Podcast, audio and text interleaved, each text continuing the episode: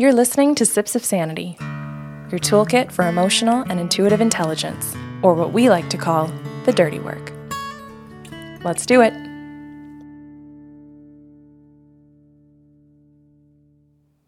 Hi, Kelly, and hello, everyone. Welcome to Sips of Sanity.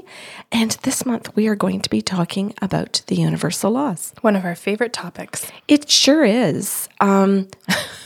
I say that with such an attitude, eh? Mm-hmm. And you know what, Kelly? It's true. I do have an attitude about the universal laws. Mm-hmm. I am passionate about having people understand that there are many universal laws and not one or two. Mm. And so often in personal sessions, clients refer to the law of attraction and the law of abundance, and almost as if they're the very same law, mm-hmm. because whatever I want to attract myself should bring me tremendous abundance.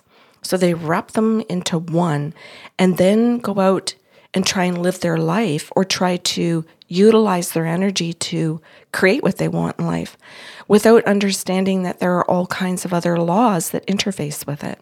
That are necessary to be a part of abundance and attraction. So you have things like action, choice, flexibility, process, and if we're not engaging in those universal laws, then we're not truthfully engaging in abundance or attraction either, which people don't understand. And I think, that's not necessarily the fault of the audience. It's not the fault of consumers if that's all that people are putting in front of them. Right. Right? They don't necessarily know what they don't know. Yep. That's right. So, and I liken it, I always use the analogy of saying, I really want to build a house and I have a nail and a hammer. And that's a law of attraction and abundance. And I should be able to build an entire house with these two things only. Yeah. And I try and use that analogy because people get that and go, oh, right. And some will say, well, what's wrong with that? Hire a contractor. And I'll say things like, well, if you don't have a leveler, that means nothing's going to be stable, right? Nothing is going to be even. And they go, oh, P.S. Right. There's no foundation. Exactly. And if you don't have a wheelbarrow and if you don't have a saw, how are you going to cut anything? You're just going to have to sort of just keep nailing pieces together. Mm-hmm. And I think it's a great analogy because it really allows people to sit back and go, that makes sense. Yeah. And that's what we're trying to do with Sips of Sanity and the entire series is help people make sense of life. And you cannot make sense of the universal laws and how to use them if you have a nail and a hammer. Mm-hmm. That's it. It's plain and simple. So what we're going to do in this little series is we're going to give it to them. Now, we're going to give them a few because there are many. And these universal laws that are spiritual that you and I are going to be talking about are just a portion of universal laws because if you broaden that topic and really continue your search beyond the spiritual ones, you go right into physics. Mm-hmm. You go right into quantum physics. Which also lets you know that the universal laws are non-denominational. Yes. And that when you move from the spiritual into your realm of physics and quantum physics, you're now actually taking what we call spirituality and science, and you're actually smacking them together. So let's start this particular one, Kelly, with the universal law of patterns. So that's going to be what we're going to discuss just in this show. And if people want the rest, because there's 4 more, then they can go to patreon.com/bysarlo and get into the tier that allows them to have access to the Sips of Sanity series. Which is Sips of Sanity Workshop, if people are looking for the right tier. And I want to give you some credit before we dive into this for strategically positioning of all of the 5 laws you've chosen, patterns to be the first. Because if you don't know what patterns you are in, healthy or otherwise, then you really aren't going to understand why attraction and abundance are not working for you. That's exactly right. Or why they are working, just not the way you want them to. Yes, and this is where people will make comments like, oh my God, I just keep dating the same guy, or I keep marrying the same woman, or he, she, or they, but I keep ending up in the same relationship. They just look differently. Or I keep re-injuring the same part of my body, or I keep attracting and getting the same illness within my own body, right? The same cold. Right.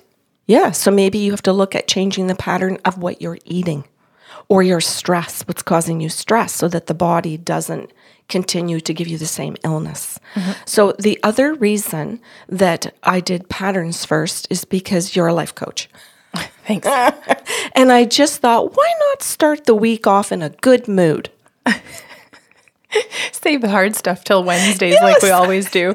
Yes, well, and this one shows up on YouTube, so I thought, why not show off your skill as a life coach so that people can go, oh my God, and she has her degree in psychology? Yes, this is worth listening to.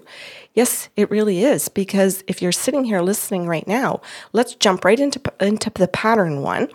And I'm going to start it off, Kelly, with two quotes that I found that I really enjoyed. The first one is, the events of childhood do not pass, but repeat themselves like seasons of the year. Mm-hmm. And that's by Eleanor Farjeon. And I'm going to spell that last name because I may have said it entirely wrong. Farjeon. And I don't know what nationality that is and where to put the accents. Okay. And the second one is, any habit or pattern, whether we call it good or bad, despite our best intentions, tends to reassert itself over time unless we break that pattern by doing something different. Consciously. Yeah, and that quote goes to Dan Millman, and that is in the book that I adore and that you and I use all the time, and it's called The Life You Were Born to Live. Which features the universal laws. Yes, and Dan Millman writes about 15 different universal laws. And he really goes into way more detail than we will on this particular podcast series. Mm-hmm. So we really want to give Dan the credit he deserves. And we always like to give you guys our resources, where we find our information and who we like sharing with you. Credible resources, healthy resources. Oh, thank you for differentiating. Yeah, that's the biggest thing that I want to say.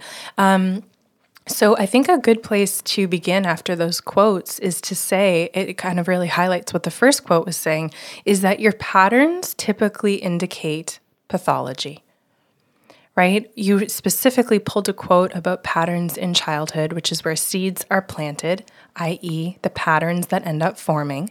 And so when we find ourselves in distress, feeling stress, unhappy, maybe indecisive, lacking confidence, then patterns are usually the thing that are going to expose why we feel the way that we feel. That's brilliant. I love how you're saying it. And just to add to that, or I don't know if I'm just going to paraphrase a little bit, if you're not aware of that, that's why you get what we call stuck. Yeah. That's when you want the law of attraction and you think you have the right to the law of abundance. And you're thinking, I got to call me up a nice energy healer and remove those blocks. And really what needs to happen is you need to call up a great psychologist, yes, or psychiatrist and actually let them take you backwards into where the pattern started, which is why they ask you about your childhood. And a lot of people are very frustrated about that because they think, well, I'm distressed now about a current situation. Why are you asking me about how I was raised? Right. And they really truly are trying to help you with where you are at now. We just have to figure out what the pattern is that got you to this place and is keeping you in this place. That's right. And if you're not willing to look at your own pattern, then quite often we blame the universe, we blame a God, we blame our partners, because they wore blue this morning when I went for that interview. And let's also say we blame ourselves. Yes. Right? There's a spiritual abuse that I'm not using the law of abundance or attraction properly or enough or hard enough or however you want to word that, or we blame ourselves for not being worthy or deserving of the thing that we're asking for, right? We don't necessarily externally place blame. We actually take on shame when it's not working and blame ourselves. Okay, so let's just go just a little bit deeper into that for just 2 seconds, and it won't apply to everybody. But typically the people that blame everybody else are the narcissists, just typically. And I'm not going to say I'm diagnosing you. I'm not going to say that this is for every single person listening. So I don't want people to get really defensive here. I just want them to consider, okay, I see what I'm doing perhaps. And people who people please and are struggling with their own self-esteem and self-confidence and a whole bunch of issues, tend to want to go into the self-criticism mm-hmm. and then go into the shame. Yeah, and for those who are doing the blaming externally, it's projection, right? Mm-hmm. So because we don't want to look at our own selves, at our own patterns, and take personal responsibility, everything I start to accuse others of are the very things I'm afraid of within myself. Mm-hmm. And that might be why you refuse to seek a therapist or read a book or do something that actually could help you change some of your own patterns. Which sometimes is as simple as answering the questions that you ask of yourself. I hear a lot of people ask actually excellent questions, but don't bother to answer their own questions. They won't explore the answer, right? Which could lead them to relief of their stress, but because they're in avoidance of the work itself or the exposing themselves of what their own truth is, they want to continue in their patterns. Yeah, and then continuing in the pattern means that I continue to feel the emotions that I don't like feeling. Right, and so maybe one of the things we need to say out loud is that you can use a universal law healthily and unhealthily. Right. Oh, that's great. We're all in the universal laws. This is not something you get to opt in and out of. It's something you're either doing healthily or not, doing consciously or not. Yeah, so if you were getting up to go and get yourself a coffee or you were trying to avoid this, listening to this. Sit your ass back down. Yes. Let's break a pattern now. Mm-hmm. And if you're going to sit right down then and you're going to start just giving yourself a pause, start by breathing. Just start by being aware of the things that you're feeling. And if the emotional wheel can help you, then Google that. It's free. It's all over the internet. There's tons of different types of wheels and charts that can help you sit in the discomfort of what you're feeling so that you don't just sit in it and call it just shame. So can we just come back a little bit, Kelly, to what you were saying earlier about the fact that our patterns develop in childhood and that's the reason we go to therapy? It's one of the biggest points he makes in the book, as far as I can see, is that we develop these patterns. And I want to point out that it is with our parents. And let's call them caregivers because other people will have other people mm-hmm. and that they don't associate and go, oh, yeah, that was my mom and dad. No, my parents weren't around. So you don't fill in the blank that was, oh, that was my kindergarten teacher. Mm-hmm. Oh, I got a pattern in school. Oh, I got a lot of patterns when I went to church service or I went to Sunday school or I went to camp every single year. But we develop our patterns in friendships and in groups. So our patterns are not just based in your parental or your family group. They come in other areas. So when we're looking back at some of those things, it's good to keep that in mind so that you might think, okay, I'm in a pattern in relationships. Does that actually go back to my parents or does that go back to the way and to the things I was taught in a church or I was taught in a school system? So the question then is, when did this pattern begin? And then we can do what you suggested earlier, Kelly, is to ask those questions like, how is this pattern creating a thread through my life? Where is it presenting that isn't just in my childhood? So did this present again in my teenage years, when I was dating, when I got married? Entered the workforce. Yeah. I want to mention too, and I'm sure you were going to get here at some point, is that once you start to explore where the pattern originated, then we can actually start to practice self-compassion with our patterns, right? Because this isn't about exposing ourselves and being hard on ourselves and just focusing on change. This is actually a process of giving or infusing more self-compassion, more self-kindness to be able to say, okay, I can see where it started. And now I can say things like, It's understandable that I've behaved this way for so long. It's understandable that I have believed these things for so long. It's understandable that I've engaged in these types of relationships over and over again. We can start to not cut ourselves slack. That's not what we're trying to do here. We're trying to exercise compassion and understanding for ourselves. That's one of the biggest things we want in life, is to be understood. And if not by someone else, at the very least, ourselves. Mm-hmm. Yeah, because if you start to understand and have compassion for yourself, you're going to have a higher bar to expect it from others. Yes, and it influences, it affects, it changes the way that you show up in life, mm-hmm. in your relationships going forward, to be able to better communicate who you are and what your needs are. And that changes your patterns for the better.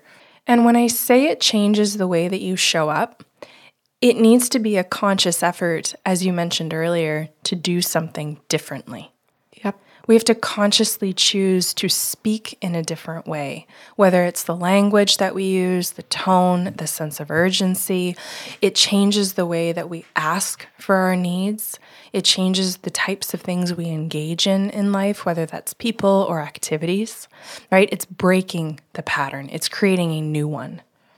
Excellent. And hopefully this time healthier. Right, which is the goal of all of the universal laws, if you're working them in a, I'm going to say in a healthy way instead of positive, mm-hmm. in a healthy way. Beautiful. So this is show one. It is. Okay, I am very much looking forward to the rest of the four. Again, you can join us on patreon.com/bysarlo in our Sips of Sanity workshop series, tier or higher.